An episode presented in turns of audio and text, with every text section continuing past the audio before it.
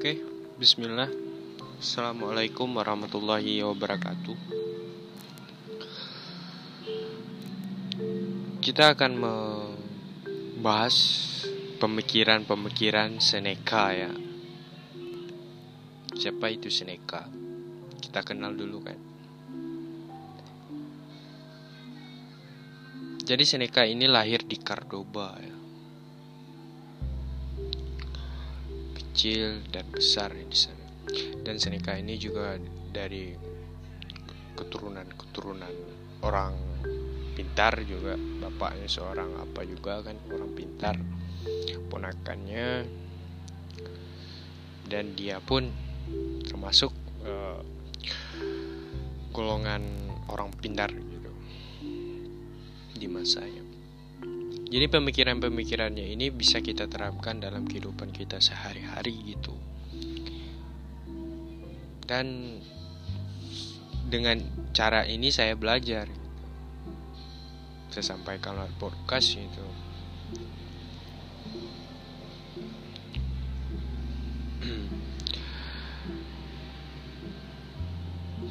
Dan untuk sejarah uh, Seneca kita bahas dari awal ya saya rasa ini lebih penting agar kita tahu siapa itu Seneca. Seneca itu lahir di Cordoba. Di saat apa Cordoba itu di saat kekhalifahan Bani itu ibu kota ya. Ibu kota uh, Bani di saat kekhalifahan Bani Umayyah ibu kota Islam itu. Di saat uh, Islam menguasai Spanyol di waktu itu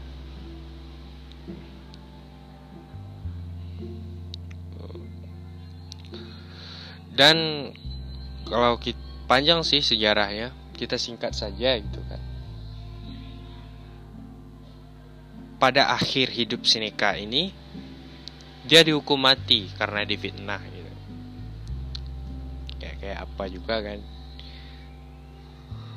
Kayak Socrates gitu kan. Dan banyak uh, filsuf-filsuf lain yang apa dihukum kayak gitu kalau ajaran Seneca ini kenapa saya bilang tadi dari di awal bisa kita terapkan dalam kehidupan sehari-hari ya dia fokus tentang moral dan kemanusiaan kehidupan moral akhlak dan kemanusiaan.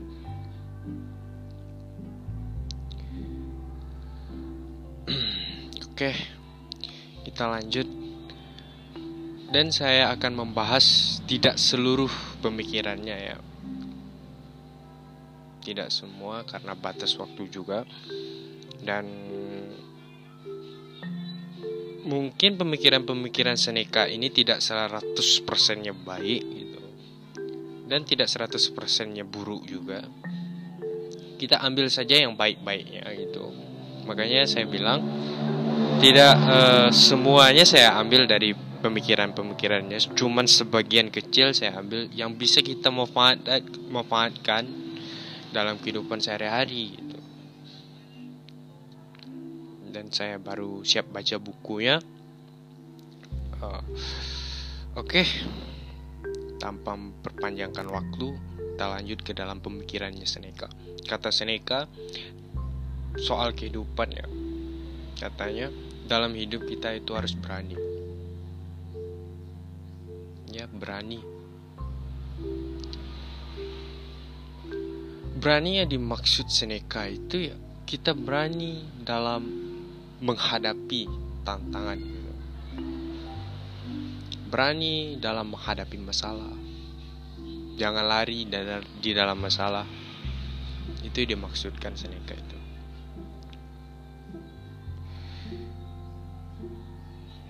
Jadi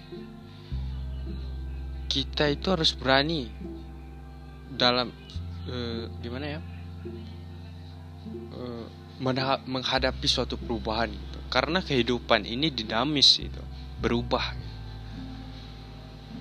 Dinamis itu berubah. Jadi kita harus berani menghadapi kehidupan yang berubah ini. Contohnya saat sekarang kita eh, zaman kita ini gitu. Awalnya tidak ada pandemi sekarang pandemi itu kan berubah gitu tidak ada apa terbatas gitu pergerakan kita. Jadi kita harus uh, berani menghadapi situasi yang seperti itu. Dan berani juga dalam menghadapi suatu masalah. Baik itu masalah dari kampus masalah dari dosen gitu. Kita harus berani berani kita membuat dan berani kita menghadapinya gitu. Itu kata Seneca dalam hidup kita harus berani dan juga hidup itu panjang kata Seneca. Tidak pendek. Panjang yang dimaksudkan Seneca itu bukan abadi ya kayak kayak iblis gitu kan. Tapi iblis itu juga tidak abadi gitu. Sampai hari kiamat hari kiamat dia meninggal gitu kan. Kata Seneca itu hidup panjang itu ya gimana ya? Oh hidup uh, masih soal dalam keberanian. Kan ada tuh. Ah saya kasih contoh ya. Uh, apabila ada suatu salah satu kita saya contohnya saya menghadapi suatu masalah gitu. Maka saya uh, tidak bisa menyelesaikannya. Akhirnya saya bunuh diri gitu. Itu kan stop di situ kehidupan tidak panjang berlanjut gitu. Jadi kata Seneca hidup itu panjang.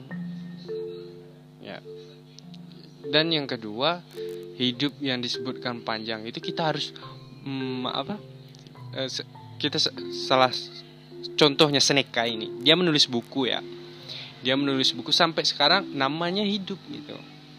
Jadi kita melakukan hal yang bermanfaat seperti kayak Seneca ini dan filsuf-filsuf lainnya gitu kayak Socrates, Aristoteles, ya, Buya Hamka, Nicola Machiavelli gitu, dan lain-lainnya. Jadi namanya itu hidup. Gitu jadi hidup itu panjang maka kita lakukan hal yang bermanfaat setiap hari agar walaupun kita mati nanti uh, apa yang kita lakukan itu bermanfaat untuk orang-orang banyak jadi nama kita itu hidup gitu. Salah satunya menciptakan buku ya kan. Dan selanjutnya kata Seneca hidup itu seperti dongeng ya. Bukan seberapa panjangnya akan tetapi isi baiknya gitu. Ya hidup itu seperti dongeng bukan seberapa panjang seberapa lama umur kita sampai 100 tahun gitu kan 150 tahun. Untuk apa hidup seperti itu? Tersiksa gitu kan. 80 aja kalau di zaman sekarang itu udah susah gitu. hidup gitu kan. Banyak sakit-sakit ini demam gitu kan. Jadi kata Seneca hidup itu seperti dongeng bukan seberapa panjangnya akan tetapi isi baiknya itu isi baik seberapa bisa kita memberikan manfaat untuk diri diri kita sendiri keluarga kita maupun orang lain? Jadi lakukanlah hal yang bermanfaat gitu kan. Ini kan soal moral itu tapi itu kan Seneca itu lebih berfokus saya katakan dari awal itu tadi Seneca lebih memfokuskan dirinya kepada eh bu, bukan dirinya sorry memfokuskan pemikirannya ke dalam moral dan kemanusiaan jadi Seneca memberikan ini gitu. Hidup itu seperti dongeng bukan seberapa seberapa panjangnya akan tetapi isi isi kebaikannya isi baiknya apa yang apa sih yang kita lakukan dalam hidup ini? Apa yang kebaikan yang kita lakukan itu? Apa aturan-aturan agama apa yang uh, yang perintah-perintah agama apa yang saya telah lakukan sampai hari ini apakah sholat? Sholat uh, lima waktu sehari semalam apakah sudah saya lakukan? Itu yang dimaksudkan Seneca itu. Itu kan soal uh, apa tadi? Kehidupan gitu saya rasa saya cuma mengambil sebagian dikit gitu kan. Yang penting-pentingnya saja yang bisa kita terapkan dalam kehidupan sehari-hari. Selanjutnya kita pergi ke apa? Perjuangan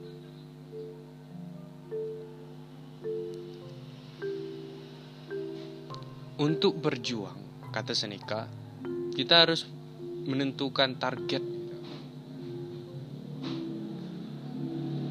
Kalau tanpa target gimana mau berjuang? Ya enggak contohnya berjalan. Berjalan ke warung. Kalau kita berjalan saja tanpa tujuan ke warung itu tuh nggak sampai sampai apa kayak air mengalir saja itu. Nggak tahu arahnya ke mana gitu kalau kita targetkan oh saya nanti harus sampai ke sini gitu. Harus sampai ke warung. Oh saya harus sampai ke pasar gitu. oh saya mau sholat harus sampai ke masjid gitu. Jadi itu salah satu contoh ya. Jadi berjuang kita untuk mencapaikan yang kita target itu untuk mencapai ke masjid ya itu tadi. Bagaimana untuk kita mencapaikannya? Jalan kaki atau naik motor atau naik mobil gitu kan. Jadi kita haruskan targetkan baik di dalam kehidupan kita sehari-hari. Apa sih target kita gitu? Contohnya kita mempunyai target oh saya harus sukses gitu. Saya harus berpenghasilan 200 ribu sehari kalau sebulan 6 juta gitu. Dan saya harus mempunyai istri dokter cantik gitu kan. Dan mempunyai anak yang imun gitu. kan itu kan satu target gitu. Jadi untuk mencapaikan satu itu ya berjuang kita untuk mencapaikan itu. Itu itu yang dimaksud Seneca itu kan. Nah, yang kedua, setiap perjuangan itu ada pengorbanan. Untuk mencapaikan target itu. Mencapai kita harus mengorbankan baik waktu, uh, money gitu kan, tenaga itu. Contohnya pergi ke masjid, itu kan butuh waktu kita pergi ke sana, butuh uang kak. Contohnya uh, naik uh, naik angkot gitu kan, atau uh, pergi pakai motor gitu. Itu butuh bensin gitu butuh uang.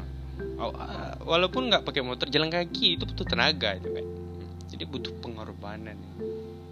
Kita ingin mempunyai istri cantik dokter ini apalah itu punya anak lucu itu butuh perjuangan jadi setiap perjuangan pasti akan ada pengorbanan itu kata Seneca itu kan bisa kita terapkan dalam kehidupan sehari-hari yang ketiga, yang ketiga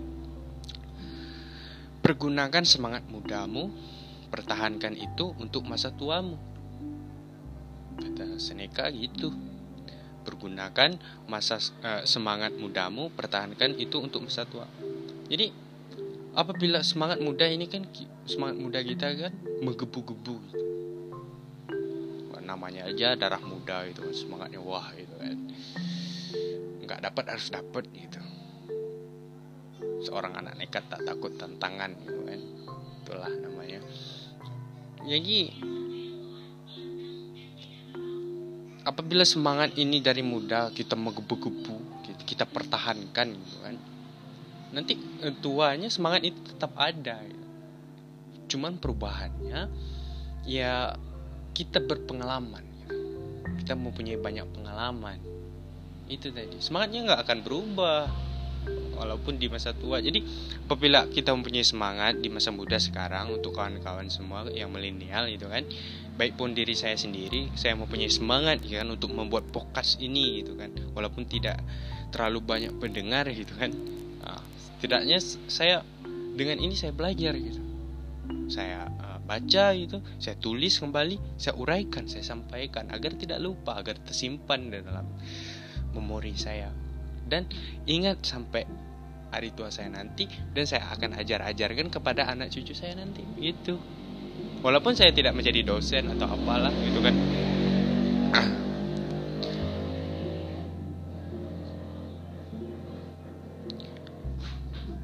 jadi semangat itu harus kita. Apa kalau ada itu jangan dibuang itu. Wah ini wah nggak bisa saya sampai wah wah.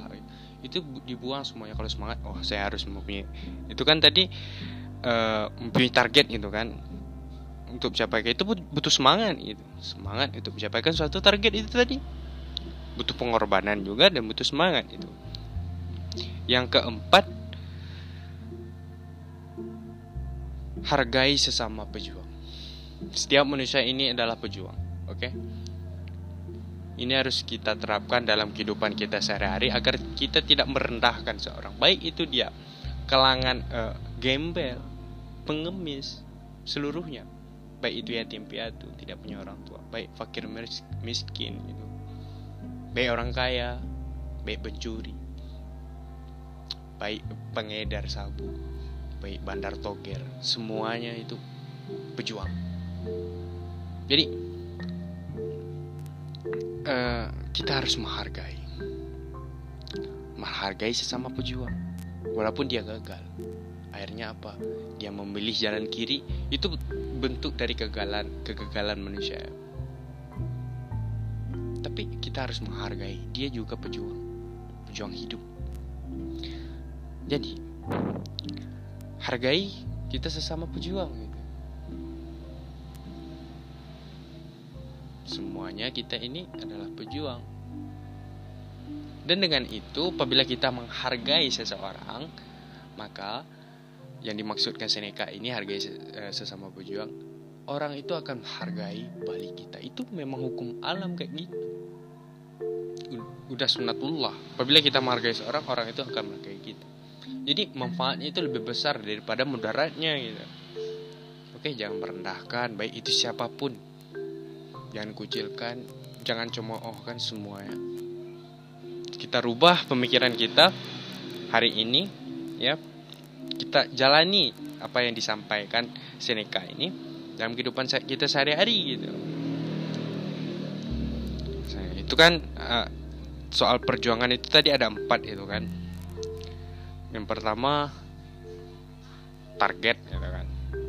Tentukan target baru berjuang gitu. Yang kedua setiap perjuangan pasti akan ada pengorbanan. Yang ketiga penggunaan semangat mudamu pertahankan itu untuk kesatuanmu gitu kan. Yang keempat hargai sesama pejuang. Oke sampai di sini uh, perjuangan. Kalau sebenarnya sih banyak ini di dalam buku Seneca soal perjuangan ini tapi saya ambil saja ringkas. Yang penting-pentingnya saja yang kita, yang bisa kita terapkan dalam kehidupan sehari-hari khususnya di mayoritas eh, negara kita Indonesia ya kan uh, selanjutnya ya soal apa? Menurut Seneca sederhana. Ini. Jadi sederhana ini sangat menarik.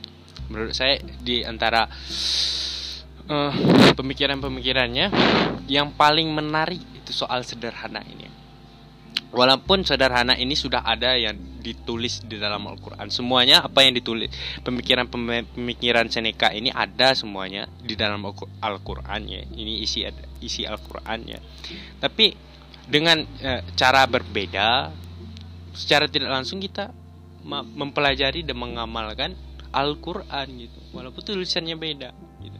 Dan penyam yang menyampaikan itu bukan e, bukan Nabi Muhammad itu itu Roberto Alvar itu Jadi sederhana itu kan menurut Seneca. Uh, menurut Seneca, apabila Anda tidak merasa puas apa yang dimiliki sekarang, maka Anda juga tidak akan puas walaupun dunia dan seisinya milik Anda. Gitu. Kata Seneca gitu.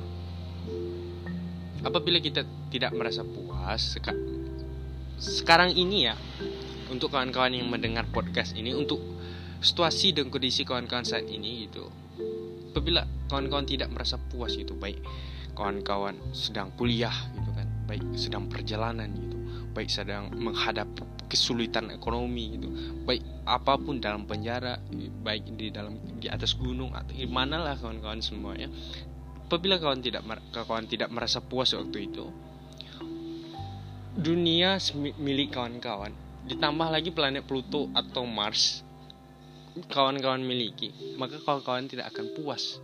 Sedangkan hal kecil saja yang kawan-kawan di dalam kehidupan kawan-kawan sehari-hari kawan-kawan tidak syukuri gitu tidak puas gitu. Jadi kalau untuk mencapai kebahagiaan itu kita puas maka hidup kita akan bahagia itu. Dengan hidup sederhana itu tadi kan menurut Seneca sederhana gitu kan. Kita puas itu yang saya ini mahasiswa gitu kan. Banyak tugas gitu. Oh saya saya puas apa yang saya, saya miliki. Saya tidak punya motor gitu kan. Untuk mencapai ke kampus saya berjalan kaki gitu. Jadi saya puas karena saya masih mempunyai kaki. Jadi saya dalam kehidupan saya sehari-hari itu puas gitu. Nah, itu menurut saya Seneca gitu kan jadi apa pun yang kita miliki kita mempunyai buku sedikit gitu kan? Mempunyai HP hmm, satu itu bersyukur lah kan? Puas gitu. Akhirnya kalau dengan itu kita merasa bahagia terus panjang hari. Nggak ada sumpeknya nggak ada gelisah galau merananya gitu. Dengan itu di samping puas dan bahagia kita berjuang untuk mencapaikan target itu tadi yang yang kita bahas itu soal perjuangan. Kita berjuang. Perjuangan itu butuh pengorbanan gitu. Itu menurut Seneca itu kan. Eh, soal sederhana selanjutnya. Hmm, dengan apa? Puas itu. Dengan itu uh, gimana ya? Kita puas ya kita puas dengan dalam dengan apa yang kita miliki saat ini. Maka dengan itu kita sudah mempunyai memiliki mental kaya. Apabila kita uh, menurut Seneca ini merasa kurang itu kita mempunyai mental miskin itu namanya. Wah kita punya motor lihat kawan punya mobil. Kan wah udah udah udah ini itu kan ingin memiliki motor eh, ingin memiliki mobil pula itu kan. Merasa kurang gitu kan. Itu mental miskin namanya syukuri apa yang ada. Wah saya sudah punya motor. Wah ya. Mungkin motor ini yang terbaik untuk saya. Dan saya akan saya bangga mempunyai ini. Hasil keringat saya sendiri. Yang tidak punya motor gitu kan gimana itu? Ya, ya saya bangga itu. Saya masih punya kaki. Toh kita lihat-lihat kawan-kawan yang tidak punya kaki. Dia masih bisa tersenyum apalagi kita yang punya kaki bisa berjalan untuk mencapai suatu tujuan gitu tidak ada semuanya kalau kita puas gitu kita bahagia gitu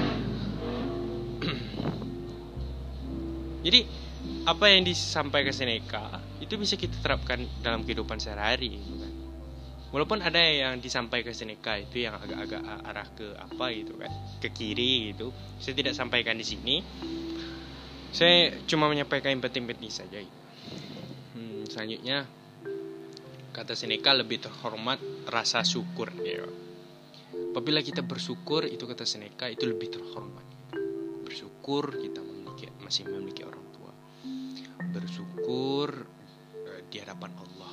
Bersyukur itu merasa apa ya rendah diri di hadapan Allah. Tidak mempunyai kekuasaan.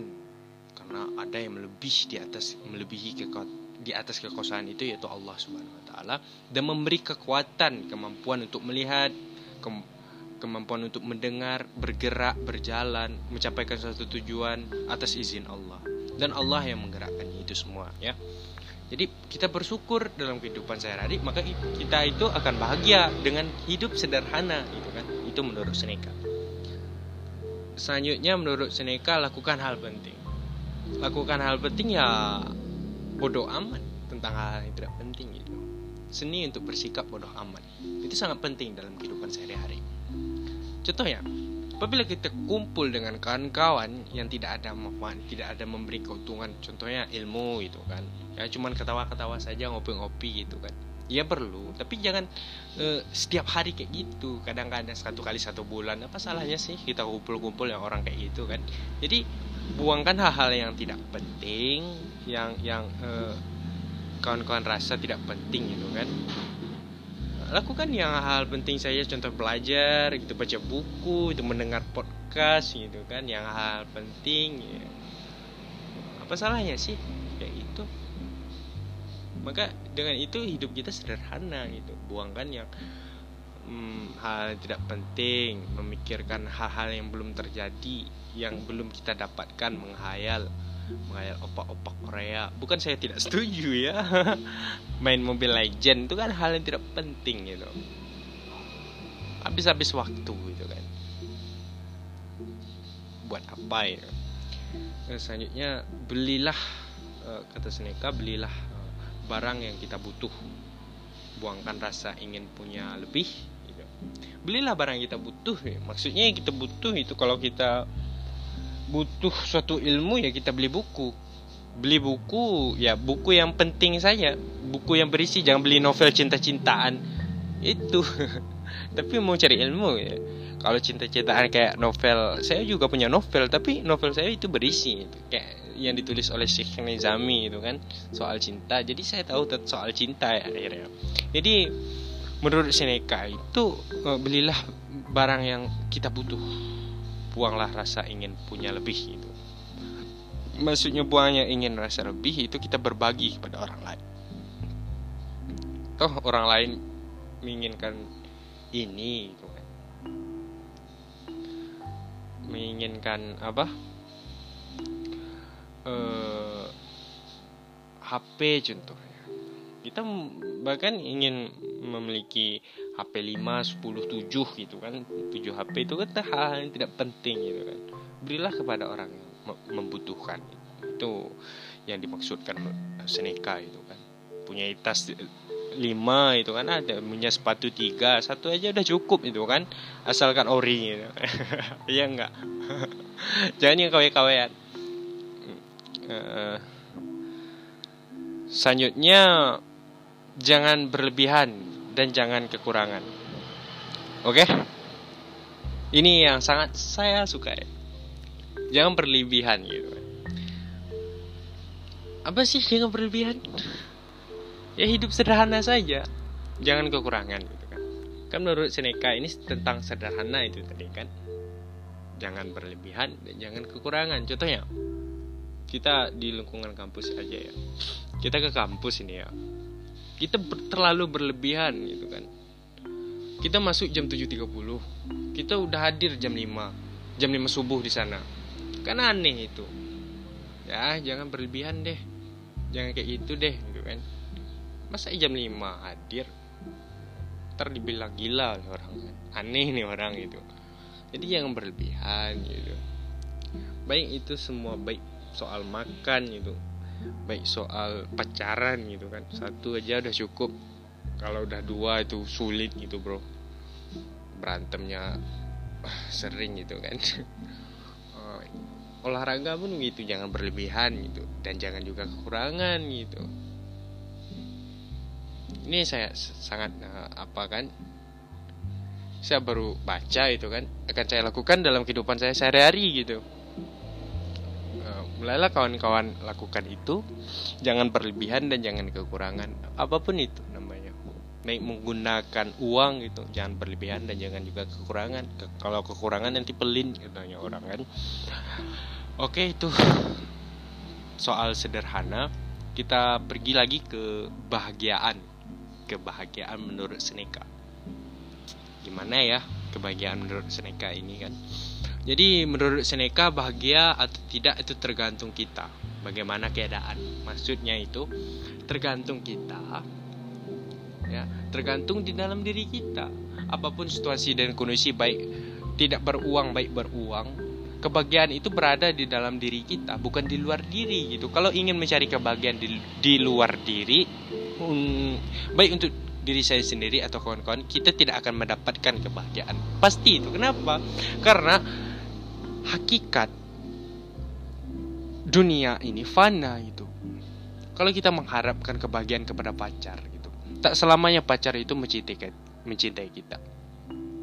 Dia akan berubah beralih sayangnya apabila ada yang lebih ganteng daripada kita, ada yang lebih kaya daripada kita, kayak gitu manusia. Jadi bahagialah gitu. Oh bahagia bahagia kita karena kita ya bahagia bersama pacar kita itu. Jangan bahagia karena dia mencintai kita juga gitu. Maksudnya itu ya jangan bahagia di luar diri, bahagia kita memiliki dia gitu. Bahagialah ya di dalam itu uh, contohnya lagi gimana ya ah oke okay. kita menghadapi waktu sulit ujian contohnya. Wah bisa atau enggak ya saya menghadapi ujian lisan lah. Ujian lisan ujian akhir semester gitu kan. Bisa atau enggak ya saya melewati ujian ini gitu. Gelisah gitu wah wah wah wah menghafal ini ini. Ya nggak usah nggak perlu seribet itu kan. Ketahui saja apa yang kita pelajari itu. Dan kita tanamkan bahagia di dalam diri kita. Bahagia kita dalam menghadapi sulit itu kita jalani aja nanti akan tersampaikan dengan cara kita sendiri dan kita pahami di dalam belajar itu. Itu yang dimaksudkan seneka selanjutnya terima situasi yang ada. Ya oke. Terima apa pun yang ada. Baik situasi uh, baik maupun buruk terima. Apabila kita tidak menerima situasi yang ada pada saat sekarang hari ini contohnya pandemi ini maka kita akan gelisah. Keluar rumah pun tidak berani. Maka oke okay, kita terima semuanya. Kita terima kita makan tiga kali sehari. Kita terima apa kekurangan kebodohan kita. Wah, contohnya. Wah ternyata masih banyak buku yang belum saya baca itu kan. Belum buku Seneca lagi belum buku Nicola Machiavelli belum buku Aristoteles lagi belum buku Syekh Nizami lagi belum buku Jalaluddin Rumi dan banyak lain sebagainya lagi. Wah ternyata saya bodoh. Akui itu terima diri bodoh. Agar kita tidak gelisah oh saya tidak mau menerima. Itu akan menjadi sulit untuk kawan-kawan sendiri untuk menghadapi hidup ke depannya. Jadi kita tanamkan dalam kehidupan kita sehari, terapkan gitu, lakukan itu dalam kehidupan sehari-hari. Oke, kita lanjut terima situasinya, situasi yang ada ya. Selanjutnya kalau ingin meraih sesuatu, jika kesempatan datang maka kita sudah siap. Ah, ini ini penting juga dalam kehidupan sehari-hari. Oke, itu kita menyiapkan diri itu kan, menunggu kesempatan. Oke, kalau kesempatan itu tidak tidak datang gimana itu kan. Kita mempunyai persiapan ya. Contohnya kita bersiap mempunyai ilmu perdagangan gitu. Wah kesempatan modal tidak ada. Oke kita cari. Kok orang bisa kita tidak bisa gitu kan. Yang penting kita siapkan diri kita dulu. Kita sudah punya modal persiapkan diri. Apabila kesempatan itu datang kita tidak bingung gitu jadi jadi itu menurut nah, kebahagiaan menurut Seneca ya kita lanjut. Oke. Okay. kesia-siaan menurut Seneca yang pertama menurut Seneca ya kesia-siaan. Menjaga waktu jangan sia-siakan. Gunakan untuk hal bermanfaat karena waktu tidak bisa diulang kembali buat apa sih buang-buang waktu itu? Habis-habis waktu main Mobile Legend habis-habis waktu pacaran gitu kan. Jalan-jalan gitu kan. Kita masih muda oke okay, men. Kita ini muda. Kita uh, tadi soal uh, perjuangan kita punya target gitu kan. Untuk mencapai target itu butuh pengorbanan pengorbanan waktu. Jangan sia-siakan waktu. Jangan habiskan waktu dengan hal-hal yang tidak penting kan sudah saya bilang di awal uh, soal uh, uh, Seneca bilang gitu kan? Bukan saya ya. Seneca bilang di dalam kesederhanaannya seni untuk bersikap bodoh amat gitu kan? Bodoh amat lah yang tidak penting gitu. Jadi uh, gunakanlah waktu kita untuk hal-hal yang bermanfaat gitu untuk belajar gitu kan? Tapi jangan berlebihan dan jangan kekurangan juga gitu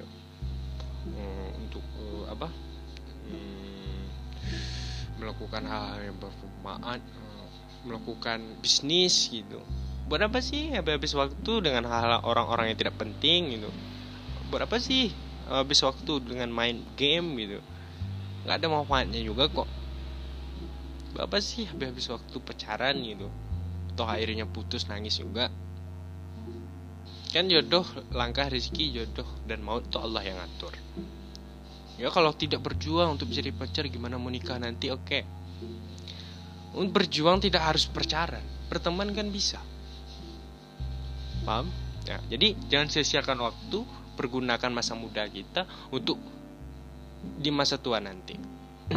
Sayangnya kata Seneca mereka kehilangan siang hari mengharapkan fajar dan kehilangan malam hari karena takut kedatangan fajar itu jadi mengharap yang tidak pasti dan menunggu yang belum datang.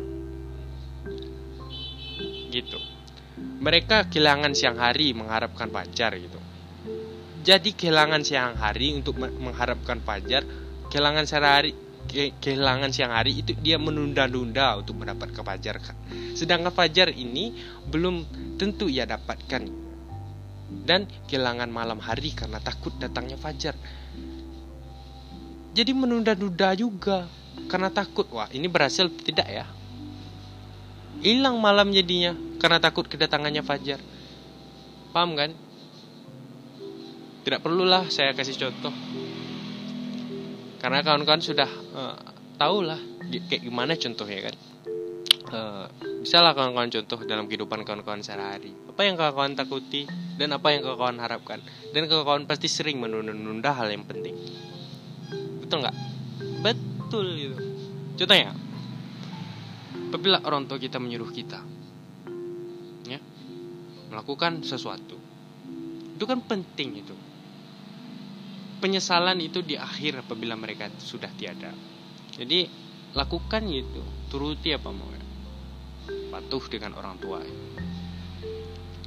Itu yang dimaksudkan Seneca itu kan. Uh, Oke, okay.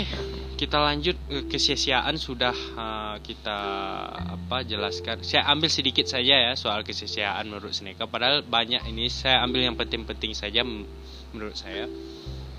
Uh, selanjutnya soal belajar Menurut Seneca, belajar dalam kehidupan nyata itu utama, ya. Tidak saja di sekolah. Jadi pelajaran eh, tidak saja di sekolah kita belajar, di kehidupan nyata juga kita juga belajar, belajar dari pengalaman. Karena kehidupan itu ya kehidupan nyata ini, lingkungan sekolah itu cuman apa? kolam renang gitu kan. Kalau umpamakan kolam renang gitu. Kalau umpamakan air kalau kehidupan nyata itu bagaikan lautan luas. Apabila kita tidak bisa berenang dan tidak punya pengapung, nah, maka kita akan tenggelam. Gitu. Jadi kayak itu umpamanya ya. Nggak perlulah saya kasih contoh kejamnya kehidupan gitu kan. ya oke. Okay. Kita belajar ya kan. Belajarlah dalam apa pun itu. Baik sudah main game pun, oke. Okay saya unggulkan game sekarang eh sekarang ya hmm, baik sedang main game kita belajar itu Free Fire PUBG itu ya kan atau memper, mempertahankan gitu mau pertahankan apa si yang kita mainkan itu contohnya nama Connor gitu kan yang kita buat namanya di apa pas pendaftarannya Connor itu kan mempertahankan Connor sampai titik akhir dan menang mainnya solo ya. Pakai squad juga bisa berempat gitu. Kita mempertahankan squad itu untuk mencapaikan suatu target itu tadi ya. Dalam game kita juga bisa belajar apabila kawan-kawan memikirkan itu. Semuanya bisa belajar di mana-mana pun berada oke. Uh, selanjutnya tidak masalah tidak mempunyai banyak buku tapi seberapa bagus buku yang kamu miliki. Ya, ini. Ini yang sangat penting. Tidak masalah baik mereka mau baca buku seribu buku dua puluh ribu buku gitu. Kalau tidak penting apa gunanya? Tidak dia baca apa gunanya kan? Novel-novel cinta aja isi. Jadi uh, tidak perlu tidak mempunyai banyak buku tapi seberapa bagus buku yang kita miliki? Cukup 5, 10 atau 3 buku yang kita miliki. Tapi bukunya wow sekali gitu kan. Ada semua itu. Baik soal politik ekonomi itu kan. Seluruhnya. Penting pokoknya kita itu. Oke selanjutnya kita tidak malu mengutip kata Seneca tidak malu mengutip penulis yang buruk jika kalimatnya bagus. Dalam Islam juga gitu kan Islam mengatakan eh, jangan lihat siapa yang menyampai tapi apa yang disampaikan Kata Seneca gini, tidak malu mengutip penulis yang buruk. Dia tidak malu mengutip mengutip penulis yang buruk jika kalimatnya bagus gitu. Kalimatnya berisi gitu kan. Karena tidak ada manusia yang sempurna, ada yang salah, ada yang baik gitu kan. Jadi dia tidak malu mengutip kalimat-kalimat yang yang eh, mengutip dari orang yang buruk belajar dari orang yang buruk bahkan dari orang gila sekalipun. Kemarin kan kita sudah belajar dari orang gila gitu kan. Kois gitu kan. Lewat bukunya Syekh Nizami Laila Majnun jika kalimatnya bagus, jika kalimatnya berisi, jika itu bermanfaat untuk dalam kehidupan kita sehari-hari, jika kita bisa terapkan dalam kehidupan kita sehari-hari, ya, untuk apa kita pelajarkan? Apabila kita tidak bisa menerapkan dalam kehidupan kita sehari-hari, contohnya, apabila kita membaca membaca tentang bersepeda ya, bersepeda, kita lakukan praktekkan langsung, mengayuh, mengimbang, berjualan, berdagang, itu, itu kan bermanfaat untuk diri kita sendiri buat apa gitu uh, itu uh, menurut saya itu sudah uh, apa yang penting-penting saja saya ambil dari bukunya Seneca. Tentang kehidupan kan? Perjuangan kesederhanaan kebahagiaan kesia-siaan belajar dan setiap malam. Ini ya kita lakukan setiap malam. Baik itu di, untuk diri saya sendiri. Setiap malam sebelum tidur kita harus bertanya kepada diri kita. Apa sih kelemahan kita? Yang hari ini kita taklukkan itu. Apa sih kekurangan kita yang hari ini kita taklukkan sebelum tidur ya? Dan apa kebajikan yang kita capai hari ini. Kebaikan itu membantu orang kita capai hari ini. Sholat lima waktu sehari semalam apakah sudah kita lakukan? Sebelum tidur kita renungkan cukup. Dua menit udah cukup itu. Setiap tidur itu kan. Oke. Cukup sampai di sini soal Seneca. Kita na na lanjut nanti di filsuf lainnya. Saya cari dulu bukunya apa kan Uh, cuman sekian, terima kasih. Assalamualaikum warahmatullahi wabarakatuh.